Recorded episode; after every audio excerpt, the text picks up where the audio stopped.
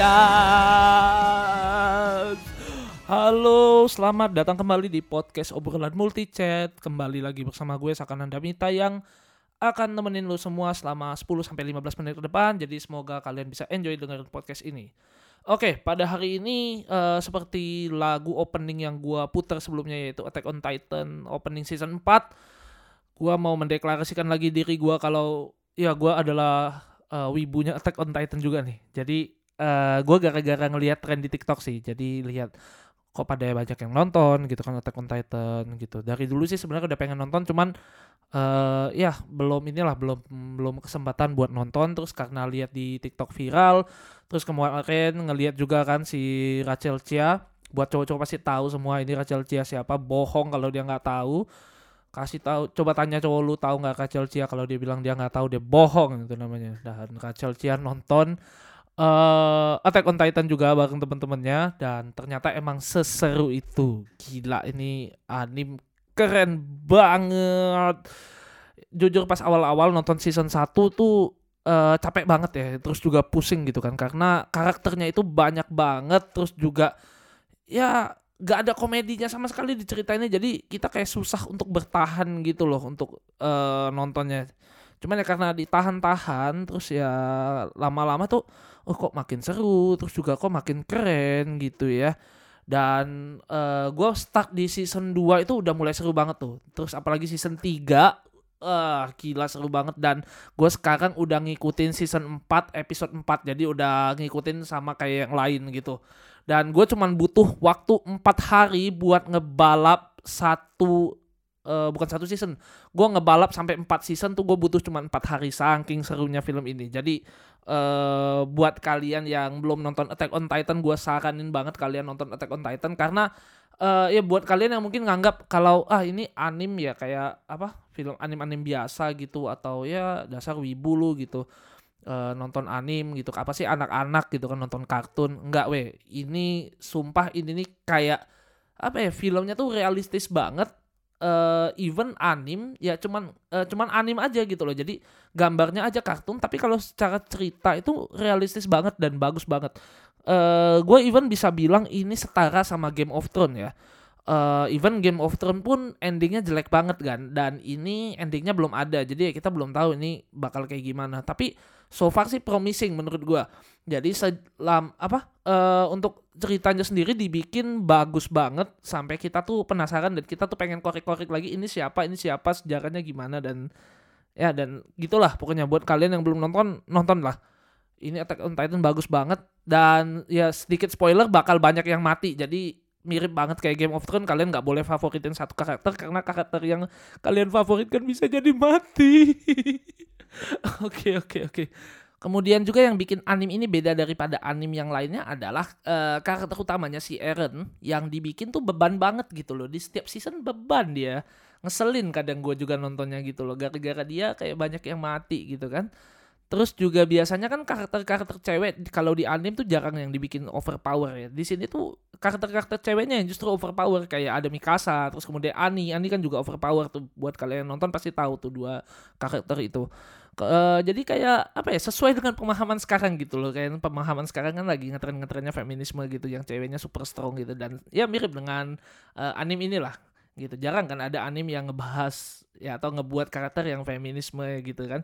Terus juga Uh, nah ini juga yang menurut gue tuh keren karena anim ini tuh uh, nampilin uh, percintaan LGBT gitu loh. Jadi ada karakter yang lesbian juga. Dan uh, untuk hubungan percintaan mereka tuh indah gitu loh. Nggak sekedar cuman ditaruh supaya pemanis aja gitu. Kan banyak tuh drama-drama sekarang yang apalagi yang di Netflix ya. Gue tuh sampai apa ya kadang gedek gitu loh kalau nonton karakter-karakter uh, yang sengaja dibikin LGBT cuman uh, mungkin sekedar untuk narik penonton-penonton LGBT aja gitu loh atau penonton-penonton yang punya paham gerakan progresif gitu loh. Padahal ceritanya mereka itu jelek gitu. Jadi kayak apa ya gerakan progresif ini dijadiin barang sama uh, pembuat-pembuat film supaya filmnya rame. Kalau Attack on Titan tuh enggak. Jadi emang ceritanya bagus dan dikasih pemahaman-pemahaman modern sup, uh, supaya ceritanya tuh lebih relate dan lebih manis gitu loh. Jadi uh, ya karakter apa percintaannya dapet gitu kan LGBT ya dapet terus kemudian ya pemahaman yang tadi gue bilang feminis ya dapet terus juga ceritanya oke okay banget gitu loh jadi yang kita kita nonton pun ikut seneng gitu loh ya gue tuh pendukung sih maksudnya uh, ya gue uh, sangat mendukung lah gue sangat mendukung gerakan ya LGBT gitu progresif gitu gue sangat mendukung ya karena menurut gue uh, semua orang itu punya kesempatan untuk hidup uh, atau semua orang itu punya kesempatan untuk mencintai siapa aja gitu yang pengen mereka cintai. Ya semua orang bebas lah mau ngapain aja asal jangan sampai ngerugiin orang lain dah itu doang sih kalau pemahaman yang gue punya ya. Nah lanjut uh, menurut gue sih pokoknya Attack on Titan ini uh, udah kayak series bagus sendiri lah jadi dia itu udah nggak termasuk anim lagi kalau menurut gue jadi udah ya setara dengan seri-seri barat yang kayak tadi gue bilang nggak kalah sama Game of Thrones. Gitu ya. Jadi buat kalian yang belum nonton gue rekomend lagi sekali gue sekali lagi merekomendasikan sorry kebalik-kebalik kata-kata gue gue sekali lagi merekomendasikan kalian buat nonton Attack on Titan. Harus nonton. Ini super bagus animenya kalau kalian nggak tahan nonton season satunya kalian percepat aja di Netflix. Kan ada fitur tuh 1,5 tuh. Gue kayak gitu juga nonton. Jadi gue percepat 1,5 supaya gue dapat ceritanya dan ya uh, filmnya lebih cepet gitu kan dan yang ngebosenin juga nggak lama terus makin lama makin seru tuh. Nanti lu bakal ketagihan gua jamin. Kalau lu udah sampai season 2 atau season 3 lu nggak bakal bisa berhenti nonton Attack on Titan. Oke lanjut ke pembahasan cerita selanjutnya. Gue pengen cerita kalau sekitar dua minggu yang lalu gua baru mengalami ya bisa dibilang pengalaman baru lah buat gue ya. Gua baru aja bisa ngeganti ban mobil gue yang pecah gitu loh. Jadi uh, kurang lebih kronologinya adalah ban mobil gue itu ngelindas batu. Dan pada saat ngelindas batu itu langsung meletus gitu.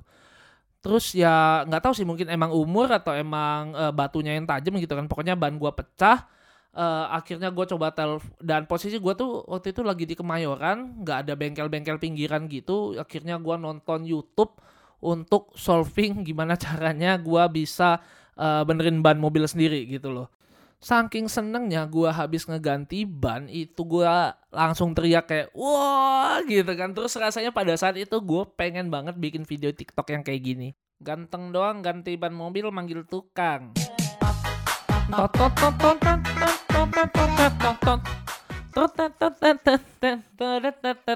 Ya kurang lebih kayak gitu lah gue pengen banget bikin video TikTok kayak gitu pada saat itu. Karena ya gue tuh ngerasa banget gue tuh kayak jadi apa ya kayak jadi bapak-bapak kali ya. Jadi kayak gue merasa gue tuh udah mapan banget gitu dan gue bisa uh, mengganti ban berarti gue tuh bisa menaklukkan dunia lah ceritanya. Ya uh, buat kalian mungkin yang uh, butuh pacar atau butuh cowok yang bisa ngeganti ban kalian bisa cari gue gitu. Oke okay, uh, lanjut gue tuh pengen sharing ke kalian uh, gimana caranya ngeganti ban. Kalau buat kalian yang nggak tahu sama sekali cara ngeganti ban tenang jangan panik. Gue juga nggak tahu sama sekali pada saat itu hal yang kalian harus lakukan pada saat uh, ban kalian pecah adalah kalian tenang, masuk ke dalam mobil kalian nggak apa-apa, buka AC, buka mesin.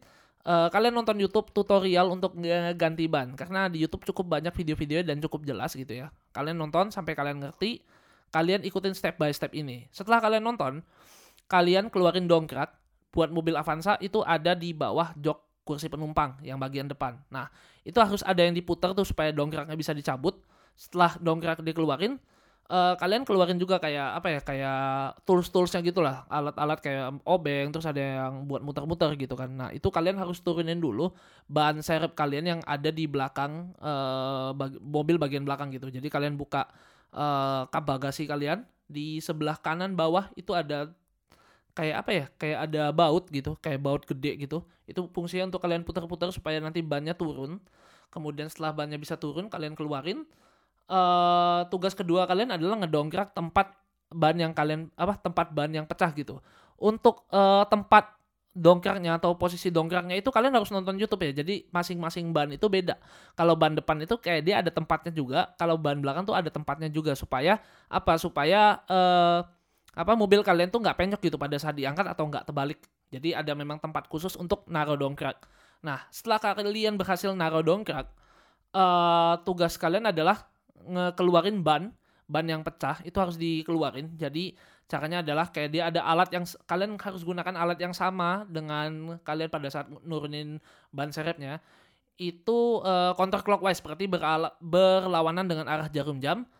Uh, kalian injek aja gitu sekali. Dan kampretnya kemarin pada saat pertama kali gua injek itu uh, dia muter ngetok tulang kering gua saking gua terlalu kuat untuk nginjeknya gitu dan setelah itu ya sama keluarin bannya masukin bannya diputar lagi cara putarnya adalah uh, berarti ya kalau misalkan keluarnya counter clockwise muternya adalah clockwise atau searah jarum jam kalau misalkan udah nggak kuat pakai tangan kalian harus injek lagi sekali jadi ada dia ada empat baut yang harus kalian injek gitu dan terakhir adalah balikin bad ke uh, tempat ban serep. Udah itu gitu doang sih kurang lebih caranya. Uh, gampang secara kalau gua ngomongin sekarang tapi kalau lu suruh gua ngelakuin lagi kayaknya gue tetap butuh waktu dua jam. Oke, okay, uh, eh, lanjut uh, next adalah pada saat ya sekitar dua minggu lalu itu gua bareng teman-teman nontonin Martin Garrix di DWP virtual ya. Dan ternyata konser online seru banget ya. Jadi waktu itu kita nontonnya tuh pakai Discord uh, jadi kita buka webcam gitu kan kita buka webcam nonton pakai Discord dan karena lagu-lagu Martin Garrix itu kita tahu semua gitu kan ya bisa dibilang lagu-lagu mainstream lah ya. Jadi uh, pada saat diputerin tuh semuanya joget gitu. Jadi seru banget pada joget-joget semuanya di webcam gitu kan. Ya enak lah gitu kayak bener-bener berasa lagi di konser cuman posisi lu di rumah dan aman gitu loh. Dan kalau lu aus atau lu lapar lu tinggal masak indomie atau ambil air nggak kayak misalkan lu di tengah-tengah crowd dari konser gitu kan.